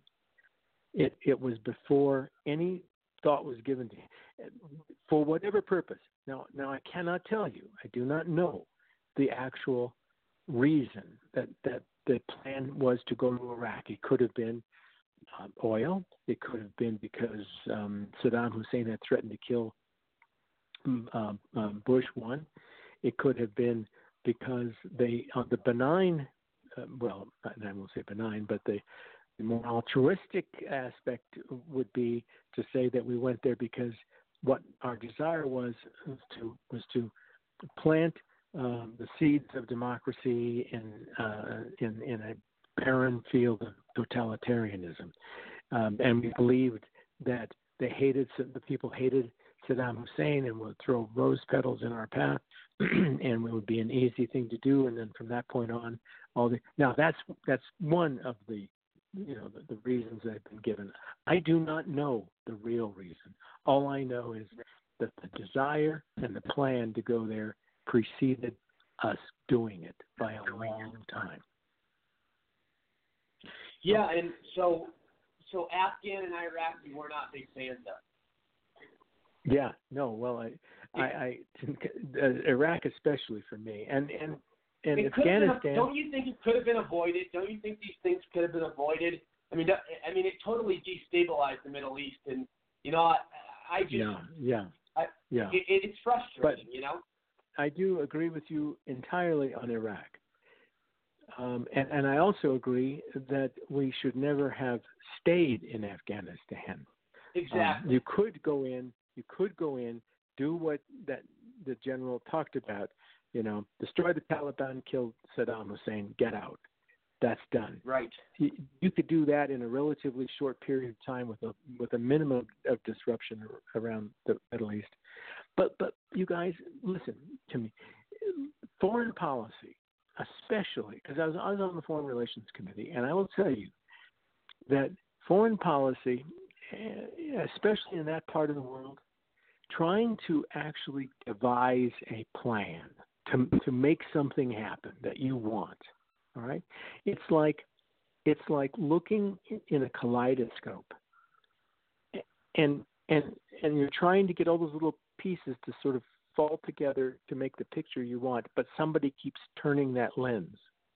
It, is damn near impossible to, to do to accomplish, um, and and so uh, believe me, uh, I am a much more of a sort of, uh, I guess, uh, Pat Buchanan uh, advocate on the foreign policy than than anything else. Yeah, well, you know, it's it it is one of those things. I mean, that the you know, so many lives lost, so much money spent, um, just a, just a lot of things that were, in my strong opinion, unnecessary. But I agree. I think what I think the whole Afghan thing we should not have stayed. There's no way. Um, yeah, right, and, you know, right, right. And what do you think about the current situation? I mean, with places like Syria and I mean, we're even still in Iraq and Afghan technically. I mean, they're not Yeah. all out of there yet. I mean, what do you think of the current and, status? and oh, I, I I think get out, stay out, forget about it. Um, the you will never that especially that part of the world um, unless you can draw a, a very very clear line between something that's happening there and our immediate safety and security unless you can do Right. that just stay the hell out of it it's a it's a quagmire and uh, I mean, you know, Winston Churchill, who who has not tested that theory over the last Yeah. couple of hundred years or more, right? Uh, Right. The Brits, um, you name it. There, everybody's tried to impose a particular ideology or, or governmental situation over there. Um, forget about it, as they would say. Forget about it, as my relatives would say. And I really, you know what I really want to ask you about? You were very critical of the Obama birth certificate, and I mean, I I know for a fact it's a fake, and I I'm not even I'm not even being hyper I'm not even exaggerating, being hyperbolic. I'm saying with 100% certainty, and I'll tell you why. Because my my good friend Joe Arpaio, uh, America Stepashero, Oh, yeah. he was one of the first Yeah. people. He was one of the first people to investigate this birth certificate, and he had so many experts look at the look at it, and they proved it was a false document. He had people, you know, that he hired that were that's what they did for a living. They examined, you know, uh, if a document was false or not, um, and they came to the conclusion that this birth certificate that Obama suddenly randomly provided after he was hounded, you know, by the media and by different by voters to release it, it it's totally fake. It's not real at all. It's totally a doctor document. And you you are one of the other people that early on that agreed too that it was not sufficient. It was not legitimate. It was not real. It's and it's probably the biggest scandal, or at least one of them ever. We have a, we had a guy in office that was born in Kenya.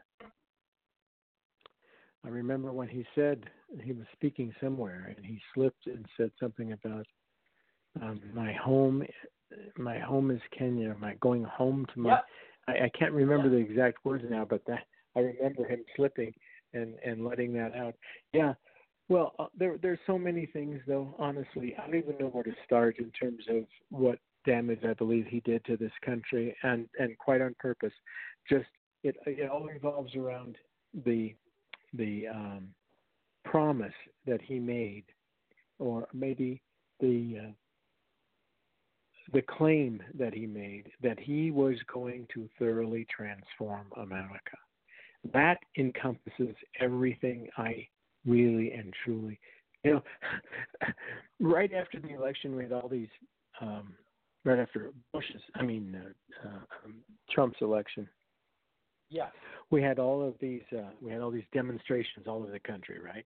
And campuses were rioting, and and so I they were going to have a, a demonstration up at the University of Colorado State University in Fort Collins, and so I decided to take a few kids that worked for me at the time and go up there and counter demonstrate, and so I took a um, I took my truck. We we put a, a crib in it, and we put a, a, a baby buggy and a couple of other things, and we went up and we set up this little little place uh, up on the top of a hill in the middle of this what was going to be the place where they had the demonstration, and there were like five of us, and and there were eventually about a thousand people demonstrating, and there's the five of us with this. We had a, we had the crib with a sign that says um, "safe space" here, and then we had the baby buggy that said. Um, it said uh, uh, transportation to the next event, and and then I stood there uh, uh, with a sign. Um, we, also we oh by, by the way we had a little um, uh, little towels on the table we called crying towels and and um, uh, and pacifiers. We had actually pacifiers that we were saying would sell, um, um, and and then I stood there with the sign, um, and and and it, the sign said something about you know uh, we're not going to. I, I, I am not. I don't want your thorough. I don't want you to thoroughly transform America, and um, and and and I, and then below it it said "Suck it up, Buttercup." And so, all of us, that's all we had. That's all we had. Now we were all everybody was carrying it because we didn't know, you know, kind of what the situation would be. But anyway, so uh, we um, and, and the people would come up and they would yell at us and everything. But the thing they yelled at the most was my sign saying "Suck it up, Buttercup," and they kept saying, "You don't know, you don't know what it's like. Oh, you can't imagine what we feel." And I said, Right. "Oh, yes, yeah, they're I ridiculous can." vultures. They're Yeah, vultures. They're I- crazy. Yeah, I eight years, eight years. I have lived with a guy who wants to thoroughly transform America. Eight years I had to suck it up. Well, now it's your turn. But they hated that. They hated that one sign, "Suck it up, Buttercup." It was funny. It was funny. No, I Anyway, bet, buddy. I bet. I bet. Um, Kind of running out of juice here. Kevin, Kevin, go ahead. Well, it's an absolute honor to talk to you, good sir, and uh, I'm definitely loving how you have such a Pat Buchanan uh, influence in your life. So uh, let me just say, first of all, that what a backwards world we live in, where you have police that are stopping you from building that wall. You have the Department of Homeland Security that are busting illegals to the interior of the country.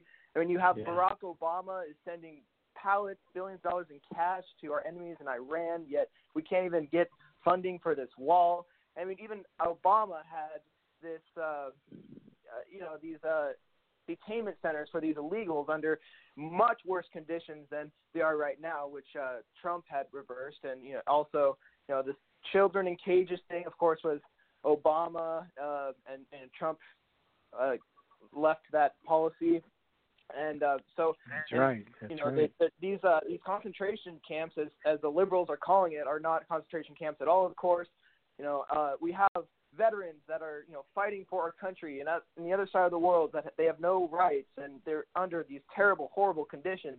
And you know, these liberals are complaining about how these illegal aliens, these criminals, are you know not satisfying all their you know needs um, as they're being detained in this system, and uh, so much can be said about how there's all these double standards as far as um, you know the Obama administration had more deportations uh, than our current administration, and there's also less uh, detainment centers right now uh, than before. I mean, which seems to be a, a very much a losing battle in the immigration front. And um, you know, I'm really curious. I want to ask you this question: and why isn't it, it the case where you know um, that Trump can't use the military to protect our border or use military funding to protect our border? Why why can't we be a little bit more, you know, like Israel, for example, the most liberal nation in the entire continent that they live in? Um, you know, they're they're protecting their border wonderfully. I mean, they're they're not anything more special than America is. Why why can't we do that? Okay, um, a couple of things there. Uh, first of all, uh, we can use the military to a certain extent. How you should know, you guys, uh, I, I think you are aware of something called posse comitatus. Uh, posse comitatus is a um, is a legal thing that we operate under that says, and it's been this way for a hundred years or more, that, you know you cannot use the military to interdict and, and to uh, or to enforce the law uh, against American citizens. Well, of course you're not. I mean, if you put the military on the border, you're not enforcing the uh, law against citizens. But but nonetheless, there's this hesitancy to use the military in any um, unless you have martial law, you know, where they come in in a, in a flood or something like that but a great hesitancy to use the military to enforce domestic laws. They so that's one thing that sort of prevented it, although they have used and both Bush and um, and other and, and and Trump have used National Guard troops, but you have to get governors to agree to that also, um, and some won't do it, as you probably know, and so there's there's that. There's a, there's a legal sort of technicality, if you will, or a legal obstacle, direct application of military force on the border. Um, in terms of the president's ability to actually fund it through the use of, of, uh, of uh, Pentagon sources, resources, well, the Supreme Court, as you know, has ruled that he can. And of course he can. He is indeed the uh, commander in chief and, and the chief executive officer of the country and the head of the executive branch. Yes, he absolutely can do that. You should see the stuff over. I mean, you should in in in all the budgets I voted on or against, which was almost every one. Uh, the budgets for the for the military always included stuff that has nothing to do with with national security. Nothing. I mean, abortions on on bases, you know, stuff like that, paying for uh, ridiculous stuff that was in there. Nobody said anything about that. I mean, certain we would, but nobody suggested it wasn't his the the president's ability to to move those funds around if he wanted, and so it happens all the time. Uh, but now he can, um, and the but the obstacles you have to to realize that securing the border stopping illegal immigration, in, in enforcing the rule of law in that respect is not something that is universally accepted by the elites in both parties, as I said. The, Right. As a matter of fact, the status quo is for them. It's better. They like it. They do, and and, and here's another thing. Please realize this: open borders massive immigration of people who are are going to be um, uh, demanding things from the system and not assimilating. This is a tactic in the strategy in the war against Western civilization, and of course the United States of America in particular.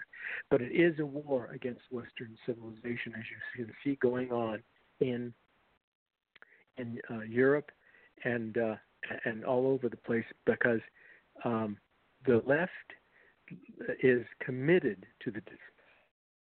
excuse me. I'm losing my voice because I've done four or five of these today, these uh, Yeah. shows. Um, they are committed, absolutely committed to the destruction of the America that you and I love. Okay, it is Yep. their reason for existence, and hence this immigration issue is their major power play here. It's got nothing Right. to do with you know making people feel better about and you know we have to poor these poor people and want to no no no no believe me if these folks coming in all got here and voted Republican there would be a, a wall on the border 50 feet high with with uh, 50 caliber machine guns on the top and broken glass they it is a political this is a political problem nothing else Right. not a humanit it's humanitarian because of course they want to ignore the problems we face but anyway out of steam here buddy Yeah. i'm going to be uh, hoarse in just a second i can tell Yeah, I'll, I'll let you go. We, we have a few more people that just want to ask you a few things. Um, Arch, go ahead. Uh, hey, Congressman, uh, it's an honor to be able to, to talk to you tonight. And I think the amount of money that you have raised is a testament to where Americans are at with the border wall, and, it, it shows that, that that a lot of the country is is is for it. Um, and it was, uh, and I'll echo what Kevin said. Um, you know, it's astounding the opposition that you have uh, you have encountered trying to get this done. Um, I guess my question is, you know, uh, you you say both sides. You know, try, it shows. This also shows the the the obstacles that you've had. Shows the shows what Trump is up against. You know, because you mentioned it's both parties, and Trump has been his was elected. You know, because he was a he was for the people. He was a populist, really, and Yeah. he. Um, and, and I think he wants to do what the people, American people, want. And I think he, and, and I know he's fighting two parties. What is your prognosis on really getting this wall complete, along with what you're doing privately and what he's trying to do on a government level? right now that it will depend entirely on what happens in 2020 and not if not just if he's reelected but if he is reelected resoundingly, and if the Congress changes back, um, even the Republican opposition in Congress will begin. To, uh, Republican opposition to him will begin to fade Mm-hmm. on, with that scenario. Okay, Yeah. so it's it's winning, winning the election and the Mhm. Congress. That will compl- that will do the, the trick. That will build the wall. Short of that, it will be this hit and miss process, and we will always have these big gaps that presently occur. Of course. Absolutely. Thank one you, more, sir. one more, per, one more person. Uh, Eddie, Eddie, go ahead. You Yeah. have any thoughts, Eddie? Yeah. Um, Hello. Eddie, are you there? No, Eddie, Eddie cut out. I don't know what happened. yeah. No, I'm here. I'm here. I'm here. Okay. Uh, Go ahead. Yeah. It's. Uh, uh. Yes, Congressman.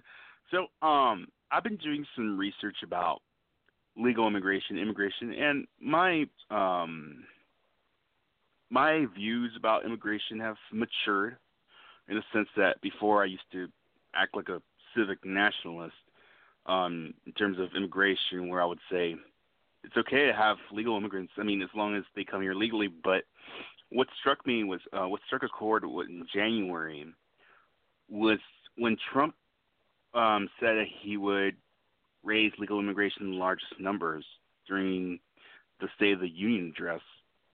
I was, I thought that was something that was suicidal, and I mean Yeah. suicidal for the West. That in terms of demographics, in terms of people like non-citizen or non-whites coming here um, legally, it could definitely change the demographics in the future. Oh. Now, Oh, why is it that Trump changed um, his rhetoric from 2016 all the way to 2019, like that three-year gap? Um, is it because of his uh, surroundings, the people, his advisors?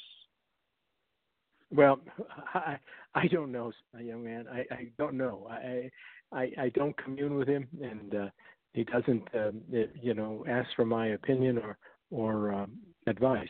I I only can say that, which I've said over and over again, massive mm-hmm. immigration, both legal and illegal, of people who don't assimilate into this country is a dagger at the heart of the republic. It will eventually destroy us, which is exactly why the left loves it. It is why they are fervent in their pursuit of it. It is everything to them. It will accomplish all of their goals. Do you know Cloward and Pivenar? They're two, two professors, I think it was was it Columbia, put together that they, they were two socialists and put together this this theory, the Cloward Piven theory about how you bring down the country. And it is to import massive numbers of people who will make massive demands on the system until it collapses. This, this is that's why people have to understand it for what it is, and why Bush. I mean, why Trump.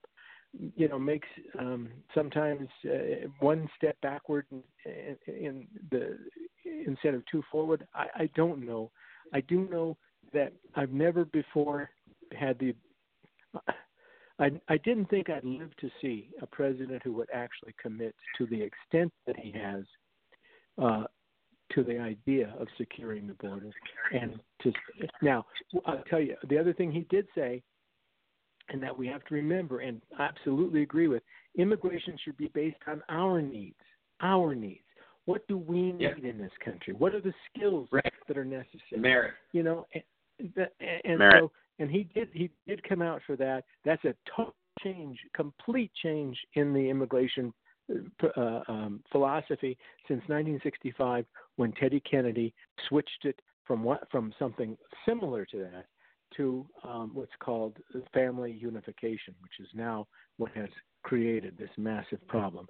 So that is an important step if we can take it in that direction. I hope it's not just rhetoric, um, but again, all, it will depend upon his reelection and the uh, election of a Congress that will support him. Now, I have to say, I am I am very hopeful um, that this president will do the things he has promised to do by and large. Maybe not everything, but by and large. But I, I do fear what will happen after he's gone. Exactly. Because the, our opponents don't ever stop. They will never stop until they have destroyed the republic. And and so they may see him as an impediment, which they certainly do. But will but they'll still be here. And yeah. where will we be? Where will we be? I don't it, know it is scary. to that. It's scary to think Yeah. about. I will let you go though, but please tell everybody where they can find you, connect with you, um, all oh, that sure, good stuff. Sure. Tom Tancredo on Facebook, um, and uh, then the, um, of course, WeBuildTheWall.us. That's the one to go to. We Team America PAC. That's my PAC. Sounds good, my friend. Well, it's really been a pleasure, Congressman, and uh, we'll have you back again soon. And uh, uh, we, yeah, we really appreciate it. Likewise, my friend. And you guys, as I tell you, the the, the only the thing that does give me hope, lets me sleep at night, is to know that you and, and thousands and thousands of others like you are there, um, telling Americans what is really happening and what really needs to happen, and and therefore I I don't have to worry that everybody is relying on NBC, ABC, CBS, and the Washington Right. Post. Yeah, you're yeah, right. you're absolutely right. Thank you so much. Uh, we'll talk to you soon. Good night, guys. You bet. All right, take take care. We'll be right back, everybody. Hello, everybody. This is Rory Sauter from The Rory Sauter Show. Are you an aspiring entrepreneur? Do you have an app idea? Do you want to save money? Well, I got great news for you. My company, GetYourAppBuilt.com, charges a fraction of the cost compared to anywhere else. And all of our work is the same amount of professionalism you'd see from any other company. Uh, please visit our website, GetYourAppBuilt.com, for your free consultation and contact us today. Thank you. Hello, everybody. This is Rory Sauter from The Rory Sauter Show. Please visit thedonaldjtrumpstore.com for all your authentic, customized, and creative President Trump apparel and merchandise. You won't find products like this anywhere else, and best part of all, it's made here right in the USA. Use MEGA45 at checkout for 30% off your first purchase. Again, visit thedonaldjtrumpstore.com today for a wide variety of great selections. Thank you. Is video a part of your strategy for 2019? Hi, I'm Rob Hicks with Hicks Video, your remote video production specialist. Using equipment you already own, I help you deliver high value videos to your audience. From interviews and demonstrations to online meetings and trainings, I work with you to shape your stories and subjects that demonstrate your subject matter expertise. If you're a product specialist, sales executive, or business owner, we make video production simple and affordable. We do this so that you can make videos on a regular basis, whether it's daily, weekly, or monthly, to communicate about the topics and discussions that are important to you, your audience, and your business. To make your videos, we use HD video conferencing that allows you and your guests to connect to our studio from your home or office using your laptop, phone, or tablet. Once you and your guests have connected to our studio, we do all the rest. We take care of the TV graphics, the intro videos, the outro videos, the music, the behind the scenes production. Everything that it takes to either live stream or locally record your video for post production editing to social media, whether it's YouTube, Facebook, Twitter, LinkedIn, you name it. If you're tired of seeing the empty balloon commercials that are being made by your competition's social media experts, give me a call. I work directly with you, the subject matter expert, to help shape your story and ideas in a professional and polished manner via video. If you're ready to take a deep dive on your expertise and showcase the essence of your business via video, give me a call or connect with me online. I'm Rob Hicks with Hicks Video, the remote video production specialist, the doer's resource for online video production. And we are back. The Rory Sauter Show, coast to coast, worldwide. Listen to it. Listen to in 25 different countries on nearly 70 online platforms. And everybody, if you miss any cast clips, past episodes, or need 24/7 breaking news coverage, visit my media site, dnext, N-E-X, Gen, G-E-N. Also remember, in a month, I will be releasing the new 24/7 Media Network. We will be having many notable people doing their own shows and my good friend, America's toughest sheriff, Joe Arpaio, as well as director of Jihad Watch, Robert Spencer. Both of those guys will be the main faces of the network. So uh, a lot to look forward to. Um, you know, we are we are just about out of time. Uh, I do want to apologize to uh, W. Kirk Bell. Uh, I want to I want to get him on for about an hour uh, the next episode or as soon as possible. Uh, we just ran way too late tonight, and uh, I, I there was no way I could only talk to him for just a few minutes. I need about an hour or like 45 minutes with him. So we will definitely get him back. Um, and yeah, so so I apologize for that. Um, just to just to name a few headlines real quick. Uh, there was a poll out today. President Trump is now more popular in New York City than Bill De Blasio. I mean, that's not a shocker, but you know, I mean, that's really speaking volumes. I mean, they hate their mayor there. They really hate their mayor, and everybody knows how liberal New York City is. Um, yeah, I mean, it's so true. And uh, President Trump came out yesterday, I think, and you know, he he's saying what we're all saying. Democrats use the racism attacks every time they are down. They really do. Every time they're down, every time they're behind, every time they're losing, they they pull these racism garbage attacks, these cheap attacks that have no merit. But and it only basically resonates with the victim players. You know, the sheep the sheep voters that think they're think they're victims. It's pathetic. I mean, it, our society has turned so freaking weak. I am tired of it. Um, obviously, like I said earlier in the show, the biggest ICE uh, raid came today. They arrested 600 and, 680 illegal aliens. Uh, bravo, bravo to ICE. Um, I give them high props, and uh, we're lucky to have them. Uh, it is official today that the White House has prepared executive action on big tech bias. So big tech will now be uh, taking accountability. I mean, the, the DOJ, the White House, they're putting stuff together uh, that's basically gonna gonna uh, carry. I mean, it's it's gonna carry. I mean, it's gonna go through. There's there's no there's there's no way it doesn't. I mean, Trump is very serious about cracking down and holding these people accountable and making them pay and not allowing them to be biased and censoring people simply because they disagree with them. It's sick, sick, sick stuff. It really is.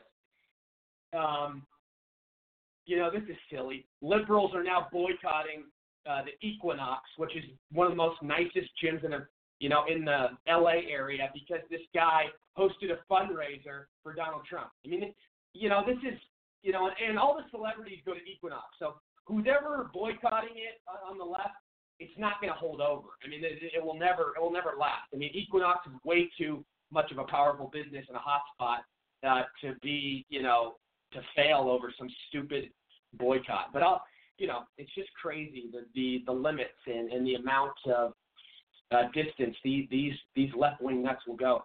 Uh, to Visa, they will continue to sell uh, their cards. To, you know, they'll they'll sorry, they'll continue to be involved uh, with the gun industry. You know, we've seen a lot of businesses boycott. Uh, you know, with the whole gun control stance, but Visa is sticking by the Second Amendment and Americans, which I deeply respect. Um, let's see here. What else? Uh, California. California, huge knife attack uh, yesterday. Four dead. It makes me wonder. California is the biggest communism uh, state in America. I wonder if they're going to start doing knife control. I mean, I wonder if they'll turn into London. I would not be surprised. Gavin Newsom is such a, a disaster. That guy is a he is the devil. I mean, this guy is as evil as it gets. And uh, you know, I think if I was a betting man, I would say probably that's probably the next thing, one of the next things he does. You know, they'll make they'll make a case out of any situation. They don't care. Um, Andrew McCabe and Peter Strzok have now fired lawsuits against the FBI and DOJ uh, over the firing. It's not going to go anywhere, but you know they just want attention obviously this is this is just silly. I, you know, and obviously I'll talk more about it as it develops this story, but just right now it's still early on, so I'm not really going to give much breath or air to this, but I will eventually. Um, you know, God, I the mainstream media, I hate how they'll talk about, you know, oppression in America, fake oppression, stuff that fits their narrative that they spin, but they refuse to talk about all the slaves in Africa. That was a huge article yesterday and today, and it's sick. I mean, for 400 years it's been going on, and the media doesn't even call it out. Sick, sick stuff. All right. So it looks like I've covered everything. Uh, let's go. Kevin, tell everybody where they can find you, connect with you. Oh yes, you can find me at Nationalists United on social media or nationalistunited.com. It was such a fun and uh, stimulating show, Rory. I can't wait for the next one. All right, thank you, my friend. Uh, Arch, please tell everybody where they can connect with you. Uh, always a pleasure, Rory, to be with you. I am on Twitter at Arch Kennedy, and my website is archkennedy.com. Absolutely. Uh, Mark from Ohio, go ahead. Tell people where they can connect with you. Amazing show. I can be reached at One Mad Rabbit on Twitter. Sounds sounds good, my friend. Uh, let's go to Eddie. Trevor. Tell everybody where they can connect with you. Yeah, um, you could check me out on Facebook on an Eddie Frag, or I also have um, two other accounts on Facebook, um, or not Facebook, but Twitter and uh, Instagram. You could also follow me on Twitter as well as Eddie Frag, and Instagram at Geek Conservative Texan 1997. Perfect. Thanks, Eddie. All right. Thank I want to thank everybody uh, for tuning in tonight. It's been a fantastic show. I want to thank all my audience, my guests, my co-hosts, and sponsors. You are fantastic, incredible. Uh, we have huge shows coming next week. A lot of big guests will be coming on. A lot of stuff to get to. I'll have more announcements. I hope you all have a fantastic weekend. I hope it goes accordingly. I hope it's productive. I hope it's fun. I hope it's everything that it's meant to be. Uh, well, God bless you, everybody, and we will see you all next week. I'm Rory Sauter. Mega, mega, mega. Much love, everybody. Cheers.